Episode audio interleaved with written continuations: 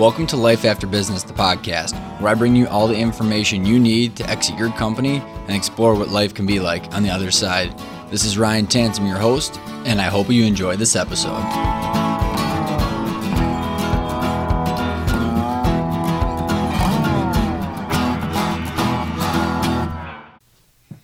Welcome back to Life After Business, the podcast. Ryan Tansom here. Today's guest name is Mark Daoust. I absolutely had a blast during this conversation. Mark is a online business broker, so this is kind of the second version of the conversations about online websites, e-commerce companies, and how they are valued, how they go to market. And Mark um, he started his journey at a company that he built called Site Reference, where he had about 220,000 subscribers, and he ended up selling it in the mid 2000s. And since then, he started a company called Quiet Light Brokerage, where up to today, he has sold over a $100 million worth of revenue in websites and online companies, which is, I think, uh, is around 600 website companies. And Mark and I really get into the meat of what does it mean to be an online company.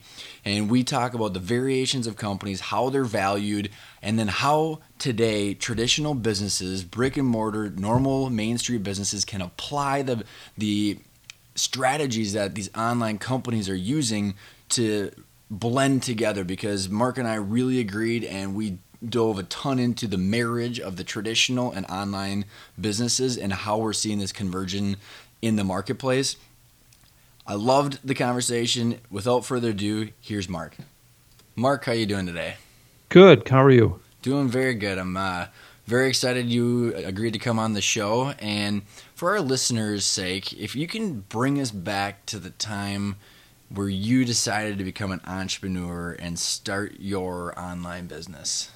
Oh boy. Uh, well, that goes back to 2002. I, I started uh, in the online world in 1997. I was in college. I, I built my first website. I'm thankful that uh, is one of the few things on the internet that's disappeared uh, because it was pretty awful. Uh, but right out of college, I worked for an internet company out in Baltimore, Maryland, and uh, I learned I learned really quickly just how volatile this space is. Uh, I still remember I, I walked into the office one day. We had about 30 people in my, my division. I was an account manager. We had about 30 people in my division, and all of a sudden, uh, it was a Monday morning. I, I saw everybody going in to talk to our supervisor and learned that our, our division went from 30 people down to three. I was one of the three people left. Uh, I went from uh, having uh, three clients or four clients maybe up to 220 in a day. yeah, and then on top of that, uh, as kind of the uh, the great benefit, uh, I got to tell all of my new 220 clients who I had no relationship with that we were going to double their prices. Um, oh. immediately, which you can imagine how that went. really trial by fire, but that was you know the early days of the internet and one of the very first big bubble bursts. Um, but I, I, didn't really start my entrepreneurial career until about two years uh, later, and I got let go from that job, um, uh, and and uh, kind of grew a distaste for the corporate world pretty quickly, and uh, became what I like to call professionally unemployed. Uh, I like it.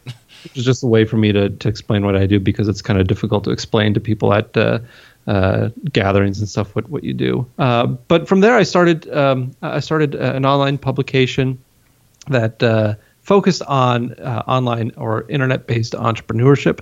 And I sold that in 2006 uh, through another brokerage firm that, that specialized in internet based uh, acquisitions. And then about a year later, uh, a good friend of mine, back from those days when um, uh, when I took on those 220 clients, one of my th- those clients became a good friend of mine, and he decided to sell his business and asked if I wanted to help him, uh, and that was kind of the the start of Quiet Light Brokerage. Uh, it's something that I had played around with before. I had thought about before, uh, but never really jumped into, and that was the opportunity to jump into it. Um, and, and now it's been about 10 years. Actually, it'll be 10 years uh, this fall uh, since I started up Quiet Light Brokerage. That's crazy how fast it goes. So when they when they when they fired those people, you and they picked three people, you must have been one of the people that had the toughest skin that can just go take on 220 people and double their prices. You know what? I was cheap. Uh, that's what it was. We, we were the three people that they kept were the recent college grads that had just started.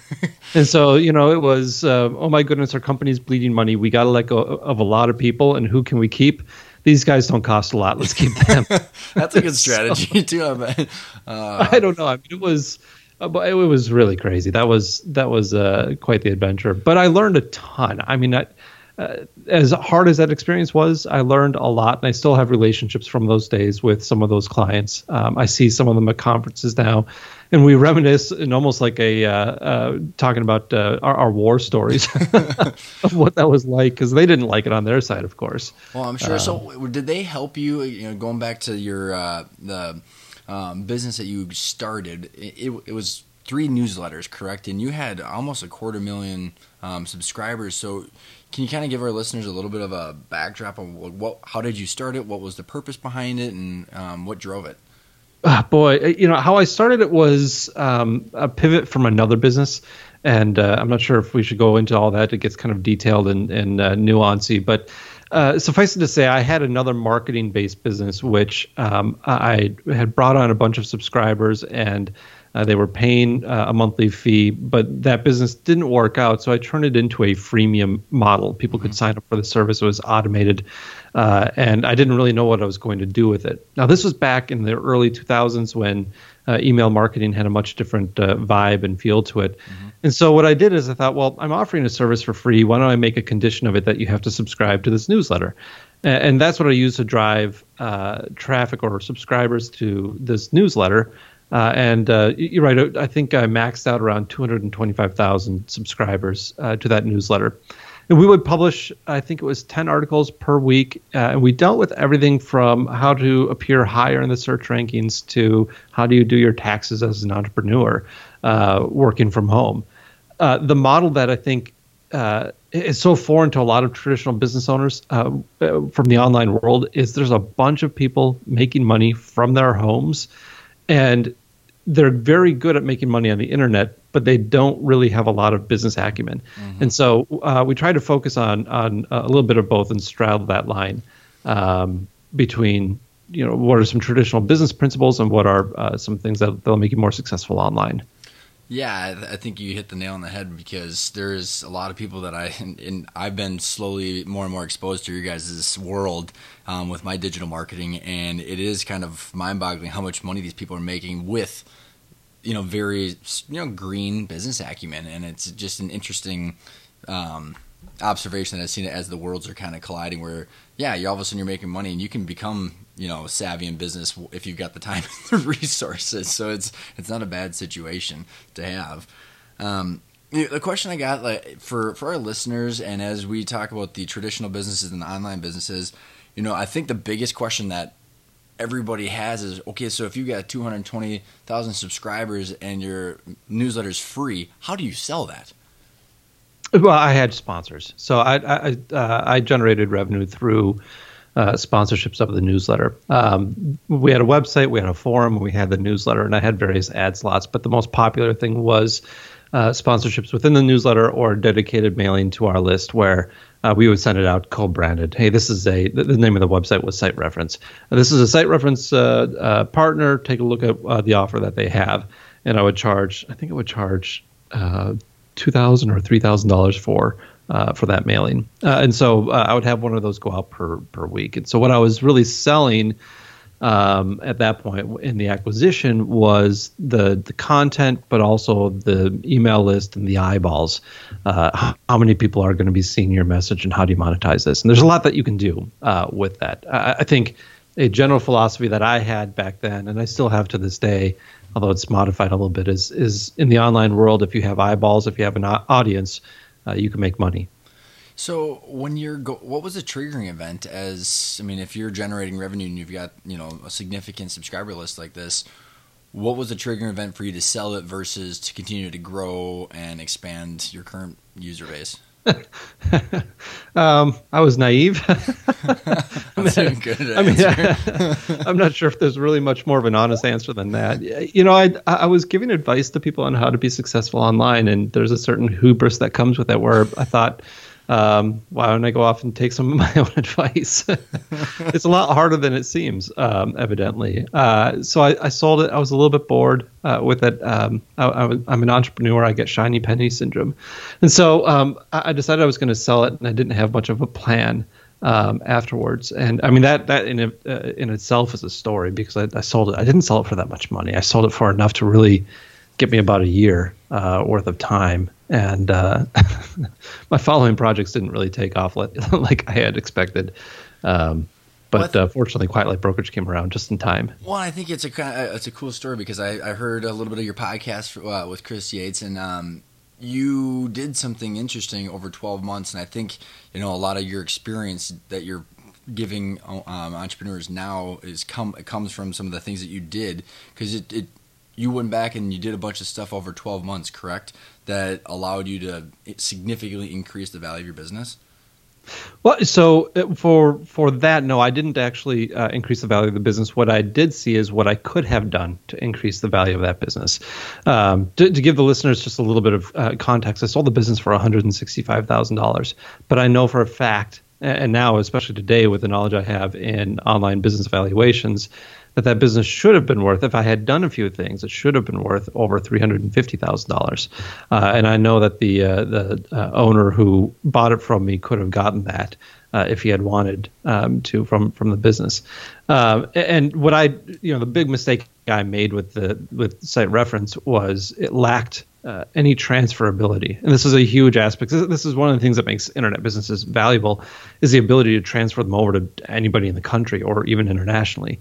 But the problem with site references, um, I was doing so much of the work. I was I was writing, I was editing, I was the sales guy, I was the programmer. I I don't have a programming background, but I learned how to program so that I could uh, build the websites and do everything else like that. I wore every single hat in that business, and that's a really difficult uh, prospect to, to sell uh, in an acquisition. Frankly, I got a really good price for it, uh, given how much I was involved in the day to day. And if I were to go back, you know, 12 years or 13 years, however long ago it was, and advise myself back then, I would have a lot of advice for myself uh, as to how to increase the value of that business. But that, that's another reason, by the way. You, you asked why did I sell? The other reason that, that I sold is I couldn't figure out how to turn that corner. I couldn't figure mm-hmm. out how to uh, expand beyond myself. I was making enough money to support my family, but not enough money to invest in, in other people uh, and and uh, take that short term hit. Um, at least that was my thought at the time. So uh, it's very interesting because that scenario, I think, is applicable to every entrepreneur. I don't care what business that they have. I don't know if you've um, heard of the book or read the book called The E Myth. Um, this gentleman, Michael, Michael Gerber, talks about the technical individual versus the actual entrepreneur, and it's how do you remove yourself from the hub and spoke. I mean, and every, brick and mortar companies and online companies, it's interesting how they struggle from the same thing. Um, as you're looking, you know, the hindsight bias, but then all these companies that you're working with today, what you know, what what are some of the things that you can do to turn the corner and to to make that business more transferable? Uh, great question, and I, I, wish I could say I have it completely figured out. I don't. I still struggle with this as well, and part of it is just the control uh, nature of being an entrepreneur, right? Uh, you want to control all aspects. I, I, think the first the first thing that you have to realize is that uh, companies that have employees tend to make more money. I mean, this is a pretty basic statistic, but I went through um, uh, recently for an article on our website. Uh, on whether or not you should. It was uh, geared towards people who are doing acquisitions, and a common question we get is, uh, should I buy one big business or should I buy lots of smaller businesses? Right. This is a common question. So I try to answer it through statistics. One of the things that I found, uh, I went through and I looked at uh, 20 of our past deals, uh, is a direct correlation, a very, very strong correlation between the amount of cash flow a business makes, uh, generates, uh, and the number of employees that they have. Uh, and for, for your listeners, again, that, that might be more tr- familiar with the, the brick and mortar world, uh, in the online world, you can do a lot of things without employees. This is the big appeal of the online business world. I've had clients who are pulling in half a million dollars in uh, uh, bottom line earnings, and they have themselves and a general contractor that works for them, uh, maybe in the Philippines. Right? That's that's not an mm-hmm. uncommon scenario, but it's not necessarily a healthy scenario either. Um, so I think how do you make that transition? I think the first thing is you have to understand that that uh, investing in uh, other people is a good thing for you. The, the, the, second thing that I found that has really helped uh, me, uh, I forget what book I read this in, and, and, maybe I can shoot you a link after so that uh, you can share it with your, your subscribers because it was a really good, um, a really good book. But it was a, a survey that went around to some of the most successful people to value what what they find to be the most valuable assets, and the the more successful the person, the more uniform the response was time time was their most valuable asset.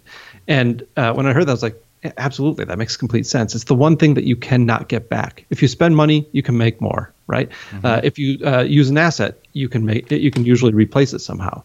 You, you can't replace time, mm-hmm. and so understanding that that uh, time is your most valuable asset and uh, investing in that uh, is is going to pay off. Uh, that's been a second thing. So a lot of what, what I've done has been mindset based. Well, I think it's it. I mean, you you hit it. Time is the most valuable asset, and it you know whether it's traditional businesses or online businesses so uh, the, the the it's all applicable because you know when I sit down with a, a business owner or the, our listeners are are looking into their own situation transferable value is the most important part and that means having an asset that you can hand off to someone that is not a job where I mean if you or I were to go buy you know someone's business I don't want another job right? And that's kind of the the conversation that we continue to focus in on because if you don't, all these individuals, that half million dollar um, uh, individual you're talking about, he's got himself a job. He doesn't have himself a business. Right, right. Now, with a company that's making half million dollars, there's still a lot of value there because the buyer can replace them with somebody else. Mm-hmm. Uh, but you're absolutely right. We talk about this all the time, especially with entrepreneurs who are making lower amounts of money. So, uh, the company that has thirty to fifty thousand dollars of net income uh, and works forty to fifty hours a week. Mm-hmm. Why would you want to buy that business? It doesn't make sense. Mm-hmm. You're buying a job that that pays less than, frankly, most other jobs. Mm-hmm. Um, and you're putting up your own money to do so. Yeah, transferable value is is huge, and so figuring out ways to to uh, automate your business either through systems or through uh, hiring um, is is really the trick, and it really does come down to to uh, figuring out systems for both your contractors, employees, and any other automation you can put in place. So with your um, with how you're analyzing businesses at your brokerage firm, and as you're working with other um, online businesses like this, so when you're looking at transferable value, you know, Chris in the previous podcast had talked about you know you're applying a multiple and evaluation to these companies. So can you dive in and explain a little bit more about what are the different aspects that you're looking at? So let's say we've got the cash flow number and that that it's accurate, and because you know we've done some due diligence, but what what are different key drivers like the transferable or employees? Are there any other variables that'll impact how you're valuing that business? Yeah, sure. So uh, there, there's actually dozens upon dozens of, uh, factors that we look at, um, and I wrote a guide on this, which is on our website, um, called uh, "How Much Is My Website Worth?" The Ultimate Guide to Website Value, and it's over 20,000 words uh, of content where we go into um, all the different things that can impact value. Now, that's obviously somewhat overwhelming to look at that, right? And and I wouldn't recommend going through and reading every little thing. I can link to it. Uh, yeah, yeah, absolutely. Link to it. Um, I mean, it's, it's there as a resource uh, for people. But what I uh, generally talk about if I'm speaking at a conference or uh, anytime I'm, i have a reference point is I'd like to put things into four generic buckets, four main drivers of that multiple or of the uh, the thing that would influence evaluation. And those four buckets would be the risk, the growth, the transferability, and the documentation that a, a, business has. The risk being pretty obvious, right? What what could kill your business or what could destroy your business? And in our world of, of websites, it's so much more pronounced. The risk is so much uh, stronger than it is with a traditional brick and mortar business. Uh, if if I have a website that's pulling in hundred thousand dollars today, but then all of a sudden it fails, I have nothing left to sell. I don't have physical assets to sell. And so it, it's a much higher risk sort of business. it's all goodwill, all blue skies sort of um, sort of value. So risk is a very large motivating factor, and we, you know, we can go into what things are pose a uh, specific risk to internet-based businesses. Uh, growth, and I always emphasize, don't talk about the potential of the business. No one cares about the potential. Talk about the growth prospects, those things that are realistic uh, to be able to achieve. And the best indicator of growth prospects is typically historical growth or recent growth uh, for the business. That's the strongest growth prospect. Uh, transferability, we, we already keyed on that a little bit. Um, and that's how easy is it for somebody who doesn't know your business to come in and run the business from day one? Uh, what sort of learning curve are they going to have? And what sort of uh, restrictions are they going to have, either geographic or licensing or otherwise? And then last, and, and this is the easiest thing for any entrepreneur to control and adds so much valuable value to the business. People usually don't see it. Uh, is documentation. have your books in order. Uh, understand what your business is doing and be prepared for the documentation. Uh, you sold your business right. You know how much uh, how much work is in due diligence. It's a pain, yeah. Uh, but you got to do it. You got to have the documentation, and the more that you keep it um, organized, the more value you're going to get. I sold somebody's business um, back in October, and she stood out as probably the most organized, the most organized seller I have ever worked with and I talked to the, the buyer uh, afterwards. I said, "How much help did that that uh, give you through this?" And he said, "Oh, it made such a difference." And this guy's bought multiple businesses, online and offline. He says, "It's made such a difference to have organized books. I felt like there was, you know, there was nothing uh, hidden. She knew her stuff. She knew what was there, and uh, I could trust her." Um, all throughout the process because she had her stuff together, uh, which which makes all the difference in the I'm world. I'm sure she got more money for it too. She got a great deal. Yeah, she got a, she got a solid deal. Uh, we privately shopped that one to about ten buyers. Uh, I had two people who were super interested, uh, and we got uh, definitely a top end uh, sort of price. But you know the business was solid too. Somebody who's organized with their books is typically organized other, yeah. uh, otherwise. And I talked to the buyer; he's doing really well with the business uh, today as well, which makes me very happy. Well, and, and you trust, man. You, you you nailed it. And data equals trust. There was a gentleman on our on our show called Rob Nelson, and he owns a company called Grow. He had sold some businesses, and Grow is a uh, business intelligence company now and the amount of information that guy had ready to sell he got his company sold in less than a month because it's like here it all is and the trust factor immediately is uh, expedited because yeah you're not having to second guess every piece of information that you're getting yeah, I tell people all the time that that offers are made based off the metrics, but deals have to be closed on trust. If you don't trust the person you're working with, you're never going to get to the closing table. And there's lots of indicators of trust throughout the deal. And and I think a good broker, a really good broker, understands that their job is to actually help really build a, a, a bank of trust on both sides. Mm-hmm. Uh, documentation is uh, right up there at the top. Have good, clean documentation, uh, and and don't surprise uh, the person buying your business in a bad way. Surprises are not good in, in due diligence. no, no. You know, I, I actually had somebody, a buyer, this was years ago, he called me and he said, I'm really concerned. I'm like, oh, well, what, what's wrong? He's like, these numbers aren't adding up. I'm like, oh, well, that's bad. I'm like, well, how are they not adding up? They've got they've got like fifty thousand dollars more revenue than they're reporting isn't that a good thing? like, so I guess so. But why are they wrong? It, you know, it, it, I, I, get what he's saying. He's wondering if, if they're wrong here, where else are they wrong? Right. No. Uh, even yeah. though there was more revenue there, and that, that was a good thing, and he was getting a better deal, it still seeded that that mistrust of uh, these guys are kind of disorganized. Mm-hmm. Um, mm-hmm. So, so um, for our listeners, and you know, even for for my benefit, you know, when we're talking website, I think there's this big ambiguity of websites. Uh, Chris and I have kind of hammered into the different kind of classes of what you guys are working on on a daily basis. But can you give us a little bit of a, a, a general breakdown of the different types of websites and where are these people generating their money, and then where and who are the potential buyers, and how are you kind of facilitating all that? Sure, uh, great question. And you know, it, the, the, industry has changed um, quite a bit since I started. When I started Quiet Light Brokerage, our um, I don't know if it was a slogan, but uh, we just said we, we sell profitable and established websites. Well, today I would kind of broaden that out to talk about businesses because uh, it's much more difficult to have just a website that makes money. Mm-hmm. Uh, if you wanted to separate it into different categories, we would have your e commerce. Uh, that would be one section. And e commerce is something that I think most people are familiar with. You're selling products online right? Um, so uh, you're selling wagons, or you're selling bikes, or you're selling basketball hoops, or industrial equipment, um, farm equipment, any any sort of thing under the sun.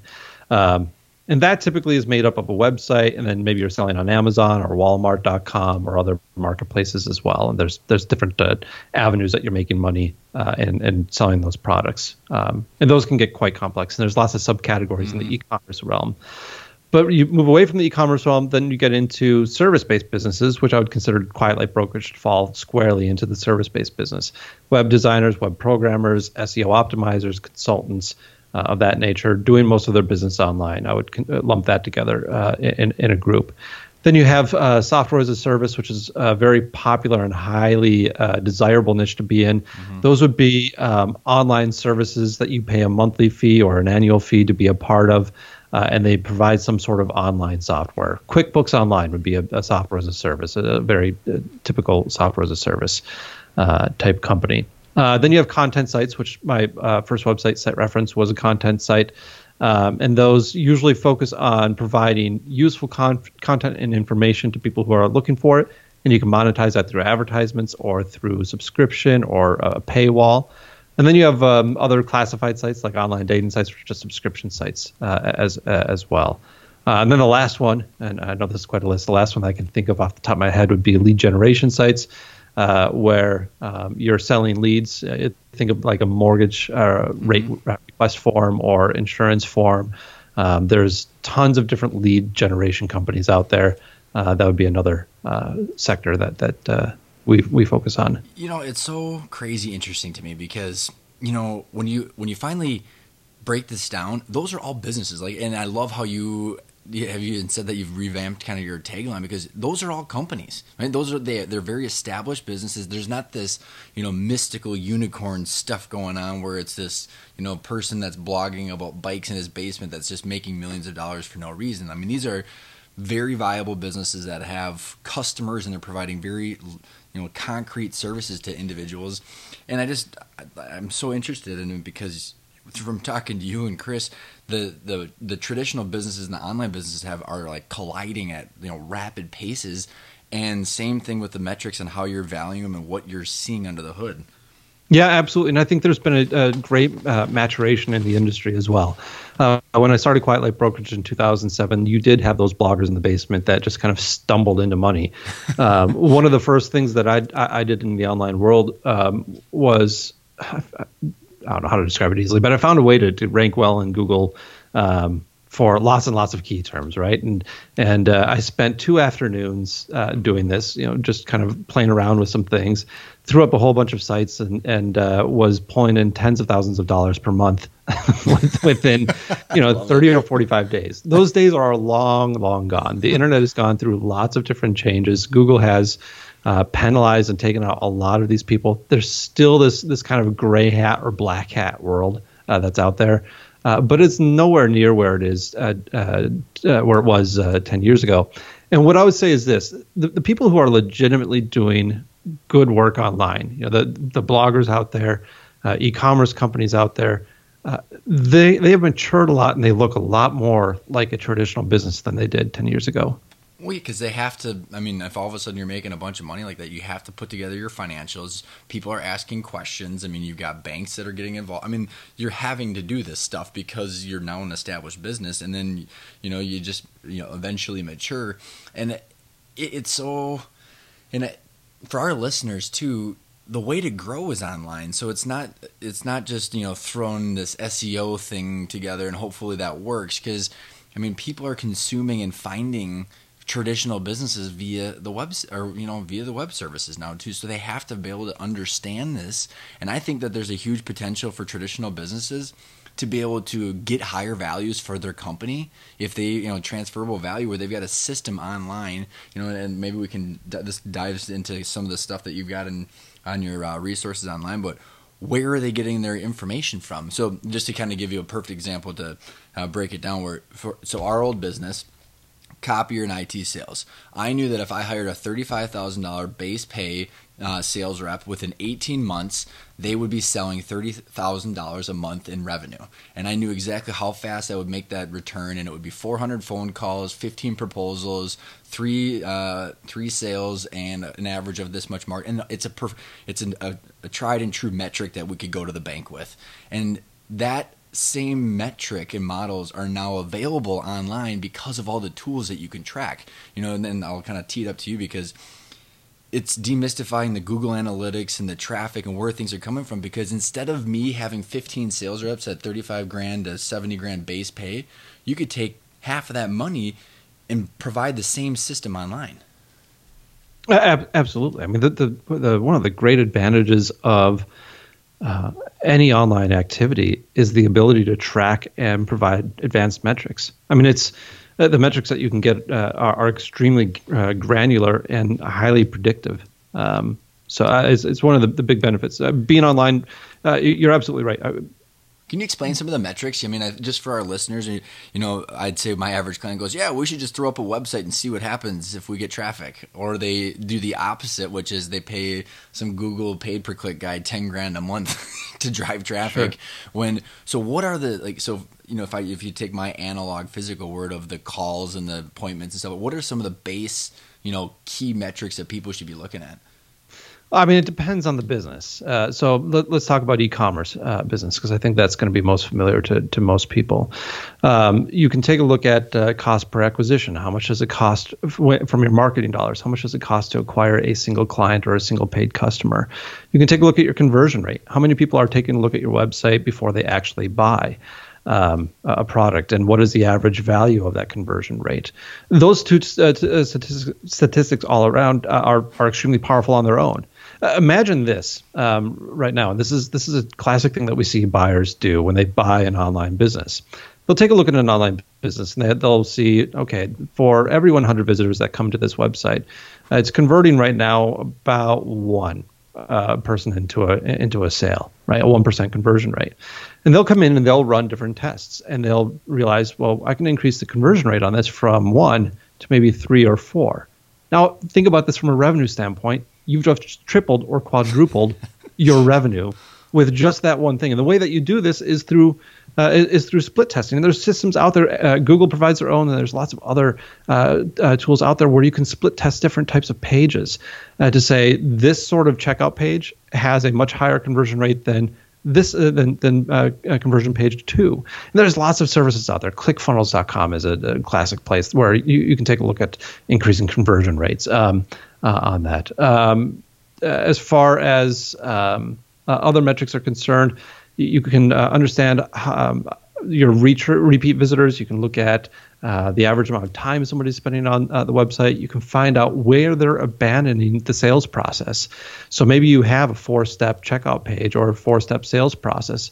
You can find where people are leaving and saying, I don't want this. So the, the, the uh, granular nature of the analytics is beyond anything that you're going to get in a traditional brick and mortar world. Which, by the way, like take the take my old scenario. So I got 15 sales reps. You know, two thirds of them are not doing anything or they're failing miserably, and they just go off into the abyss during the day, say whatever it is that they say to these potential clients or current clients, and then come back and I have to trust whatever they're doing.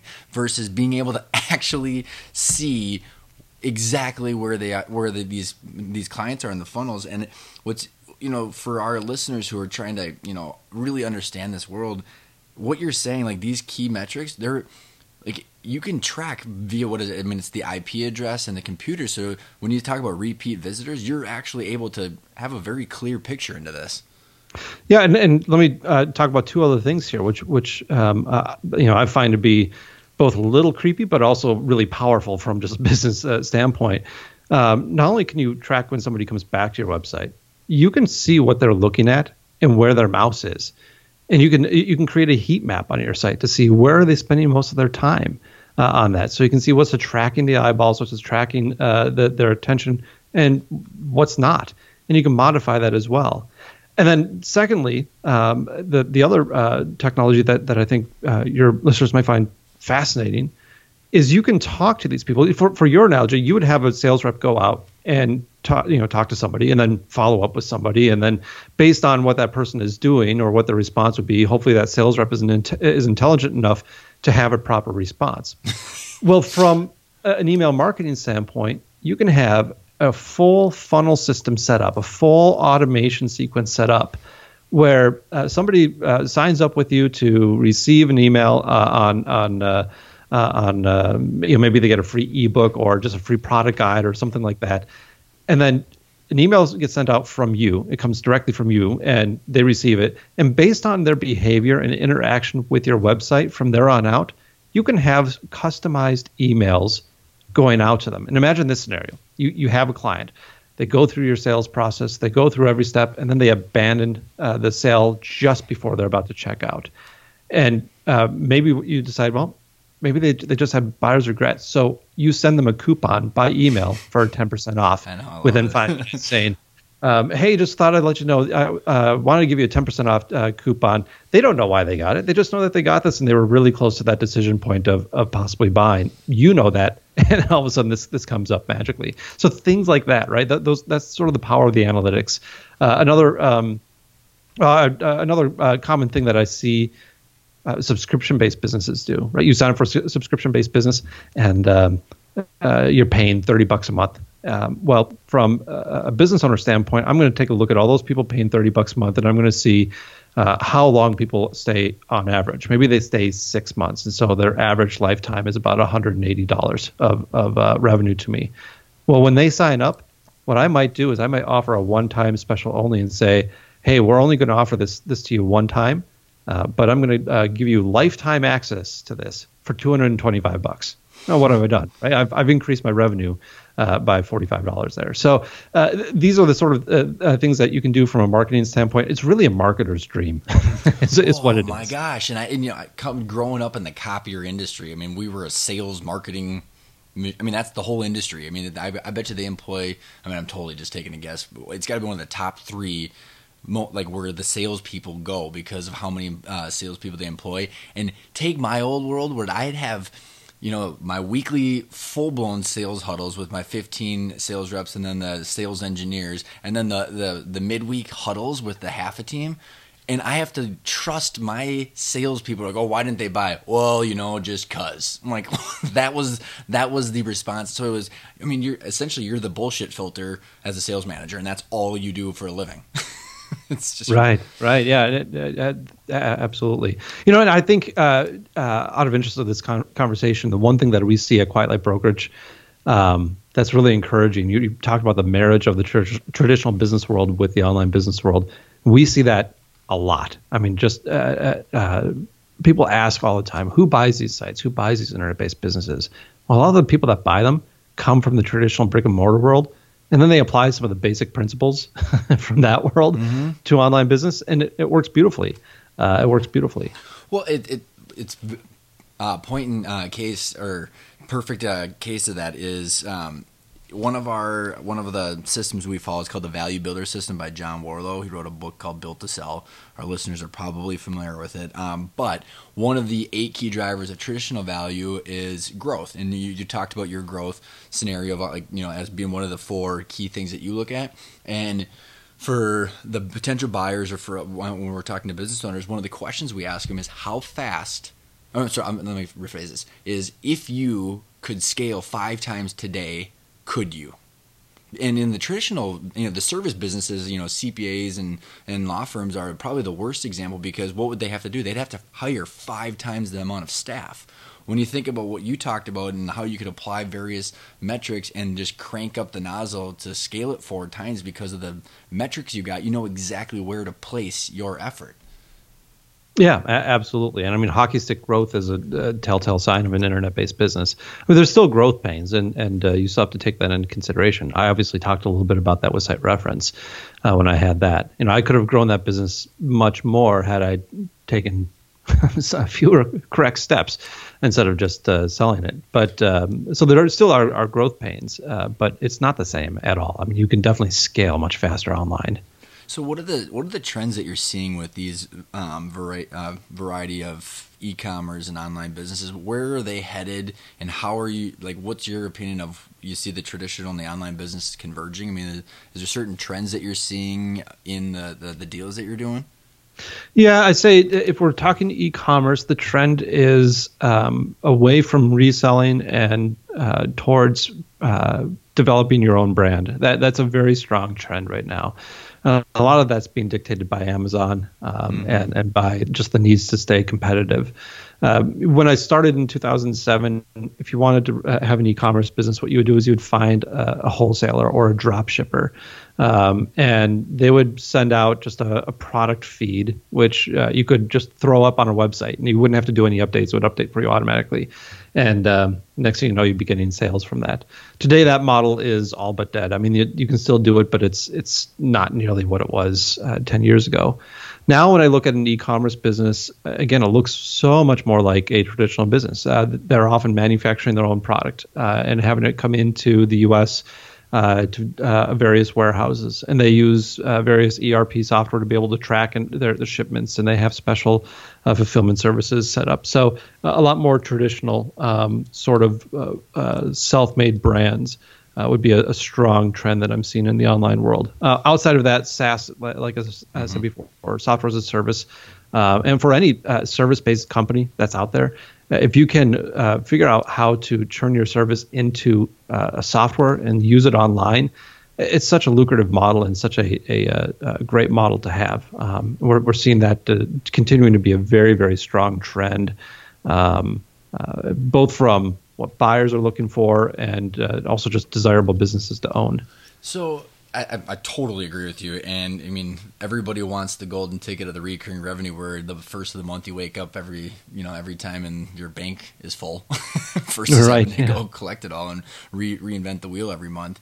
You know, as we were talking about these trends and you, and you've mentioned, you know, the, the, some traditional businesses buying the online businesses. If you're one of our listeners and you've got a you know a traditional business and say any industry because I think it's very applicable across industries, what would be the step that you would take? Because you know our our our listeners are trying to figure out how to grow the value of their business, how to stay relevant, but then also you know somewhere in the the, the realm of transitioning, whether they're going to sell it and or you know give it down or pass it on or whatever the, the, the situation might be how can they leverage the online technology or the availability of businesses that you're working with to make their situation more lucrative or more appealing?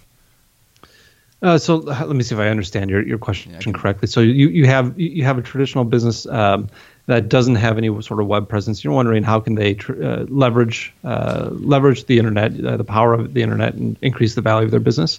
Well, yeah, I think that's. I'll, I'll maybe restate it. We can go back to my per, my uh, my my personal example, which is so if I if I've got you know my old copier IT services business, and I'm looking at a you know the next five years or plus, I'm not only want to keep growing the value of my business, looking possibly at transitioning. Is there a way where I could is it whether do, do I buy an online company? Because a lot of our, the traditional businesses just have a website. You know, they, have got mm-hmm. some customers that interact with it free, you know, every now and then, or they're posting stuff on social media, but there's no system behind it.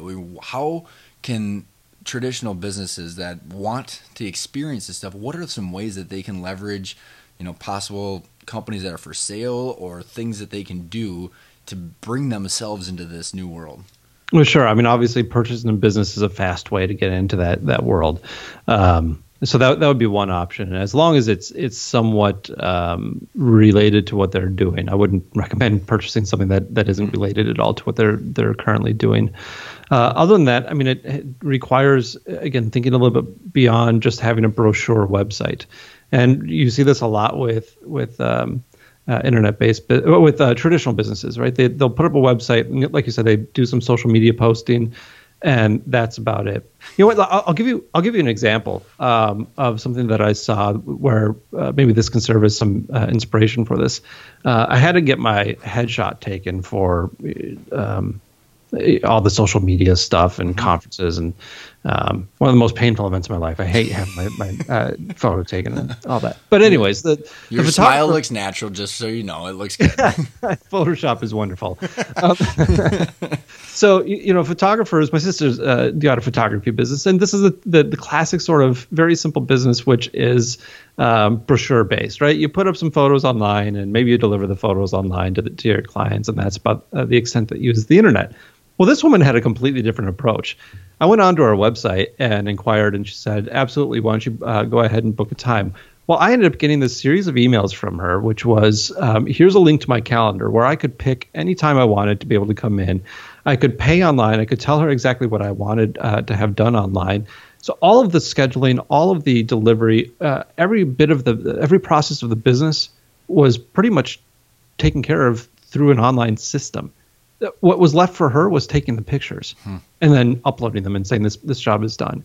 And for her, I mean that that just relieved all that much uh, more uh, all, all that uh, headache and the, the busyness that that would normally be associated with that sort of uh, with, with that sort of um, uh, type of uh, company. And so that's an example of, of thinking how can you use the internet? How can you uh, uh, use the internet and, and a website to uh, leverage your existing business. I'll give you another example yeah, I'm not sure if I'm about to tell uh, the story correctly. I, I heard this at a conference uh, a few years ago, but there was a pool installation company, right? You don't get much more traditional than, than that. And uh, what they did is is they uh, compiled a list of all the questions that their salespeople would get, and uh, they it was I forget how many it was it was a massive number of questions, but then they ended up just putting all that content online, and what happened was they started getting orders for pool installations without any pre-sales process. I mean, just imagine that, right? You're buying so, a thirty thousand dollar pool online without talking to someone. Exactly, because it, it, here's the fact: people like to interact online more than they like to interact with people. I hate to break it to all salespeople. I'm a salesperson. people don't like us, right? No one wants to talk to a salesperson. We're annoying sometimes, uh, and and uh, uh, you know more uh, to the point. People don't want to be sold. People want to make up their mind for their own, uh, and so the more that you can uh, distance that and allow people to discover on their own, uh, the the more success that you're going to have. So, um, ab- absolutely, I think there's lots of ways that a business can uh, leverage the internet. Um, I don't think you necessarily have to buy uh, a company, but I think what you can do is take a look at your own processes internally and understand that a lot of the processes that you're dealing with, especially when it comes to consumer facing processes, can be handled online. And chances are your customers want that to happen. Well, I, I absolutely 100% believe everything you said with to the bottom of my heart because I I've been on both sides of that table and it's weird because the purchases that I've made even for my own business you're talking very high ticket items that I'd never even met someone and you're just like I it was way better because I was educated and I knew I wanted to buy and I just needed to give them my credit card. Right. Yeah, absolutely. So, you know, as we're kind of uh, wrapping up here, a couple questions that I've got. You know, as we're talking about the, the, the traditional businesses and you know the purchase or build or all these you know, how do you put these systems to place? I mean, you know, when you talk about the skill sets that that you need to put this in place, they're very unique because it's not the traditional IT manager or the traditional marketer who designs brochures. So, you know, how do you turn that corner? You know, go back to your first your story. How do you turn the corner of getting into this world? You know maybe it is just to, to buy somebody that's got someone that's got a complementary service and that wants an earn out and you can integrate you know their services into yours? Or is there you know a skill set that you could hire to do, help you do this? I mean what are your thoughts? Boy uh, great question and, and i'll try and give a good answer to it but uh, it, it really is a good question. I think it's a tougher nut to crack than a uh, simple five minute answer could could uh, could produce. But um, all right so let's talk about skill sets first of all. Um, I, I find traditional uh, business owners tend to do well in the online world because they aren't handcuffed by knowledge of the specifics of what they're supposed to do. And that might sound odd, but um, some of the best people that I've worked with, best buyers that I've worked with, had trouble operating email, but they knew how to hire and they knew systems and they knew what goals and end goals they, they wanted. Um, I think if you understand that the online world is a business just like any other that is com- uh, is comprised of specialist sort of um, positions, that's that's a place that I would start. So if you are a product uh, based company and you're trying to sell products online, you need to to see the elements that go in and know the elements that go into uh, online based sales for selling uh, products, and that would include uh, paid search or maybe an Amazon consultant, and then somebody who knows how to develop and build a website with certain goals in mind. Um, if you're uh, purely a marketer, you need to have some basic familiarity with the types of marketing that is done done online, and then be able to hire for those uh, positions as well. And uh, and uh, um, again, break it up into uh, what you're specifically looking to do. I, I, don't know, Ryan. Do you have like a, an example maybe that we could? No, use? I think it's. I think you're you're you're answering it as clear as you can because it's as clear as mud, right? yeah, you know, right. Well, you know, I, I I personally went through the same thing where you you know there's what is marketing, what is sales, what's online. There's this big, huge cloud of smoke around all of it because you know to to hire someone that knows email automation and the systems behind that versus the Google Analytics and the Facebook tracking and all that stuff is. I mean, other than fully learning it yourself as a business owner, which is you know very intimidating. Finding the people that have the right skill sets, you know, you have to have a basic understanding of this stuff to be able to hire it out.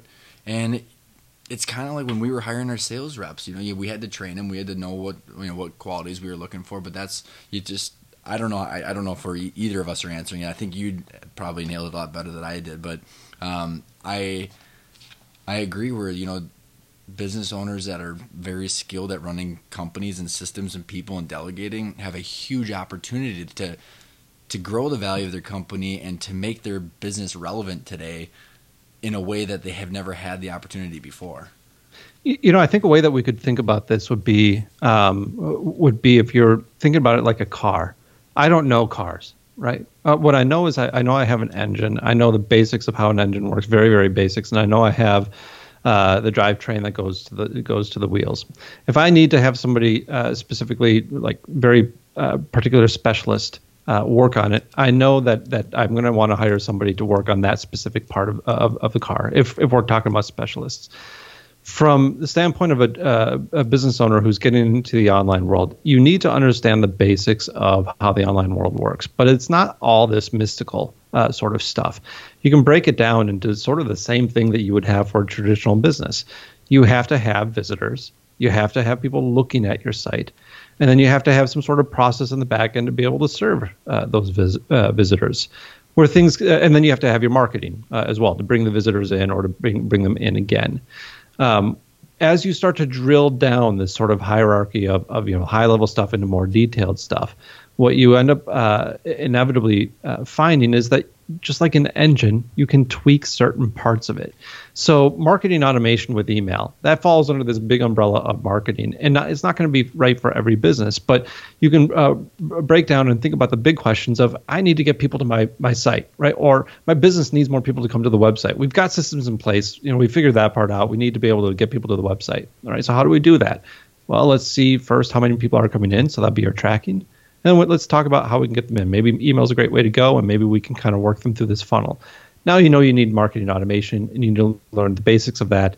And then you hire somebody with the goal in mind. And this would be the big, the, the, I guess the, the big point I would make mm-hmm. would be understand your goal uh, first and work backwards from there. You don't need to know how to set up an email uh, marketing automation campaign. There are specialists out there who do this for a living, and you can hire them uh, and then give them the goals and let them reach the goals. I love it. I think that's uh, I think that's very good advice. I really do because instead of just trying to hire someone to find out what the goal is, that's a lot right. of wasted time and money. Yeah, I mean, people will tell you all sorts of things, and they'll tell you whatever is their their specialty, right? so right. They'll, they'll, tell you, "Oh, this is what I do. You should really have this." Well, no, you're you're the business owner. Figure out what your goals are. Yep. You know, obviously, it starts with more revenue, more um, uh, more earnings. But I can tell you for for for myself, like with Quiet Light Brokerage, um, our goal is to, obviously to, to sell more businesses, but that's kind of an ambiguous goal. How do you do that? And mm-hmm. so I've identified for Quiet Light Brokerage, our goal is actually to have conversations. And I, I, can give a direct correlation between the number of conversations we have per year and the amount of business that we do. And so our goal is how many conversations can we have with business owners? That that's again still high level, then we can start breaking down. Okay, mm-hmm. what sort of conversations do we have? Where do we have these conversations? And that dictates from there what our marketing strategy is. So, for example, I use uh, marketing automation where we send out like how do you sell an Amazon business, and people get an email from us, and all that email is set up to do is to say, hey, why don't you give us a call and talk to us about this, mm-hmm. right? And that's that's my goal. And I'm, I'm reaching that specific goal of having a conversation. I think that's great advice. If there was uh, one thing that we talked about that you want to reemphasize, I know we talked about a lot. Is there anything you want to kind of highlight for our listeners?